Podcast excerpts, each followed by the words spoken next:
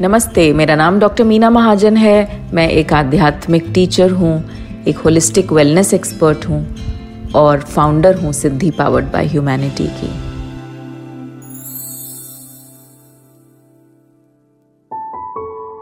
जब भी हम आध्यात्मिकता या स्पिरिचुअलिटी की बातें करते हैं ना तो न जाने हमारे दिमाग में कितने फोल्डर्स खुल जाते हैं, कितने मिथ्स सामने आ जाते हैं, कितनी भ्रांतियाँ सामने आ जाती हैं।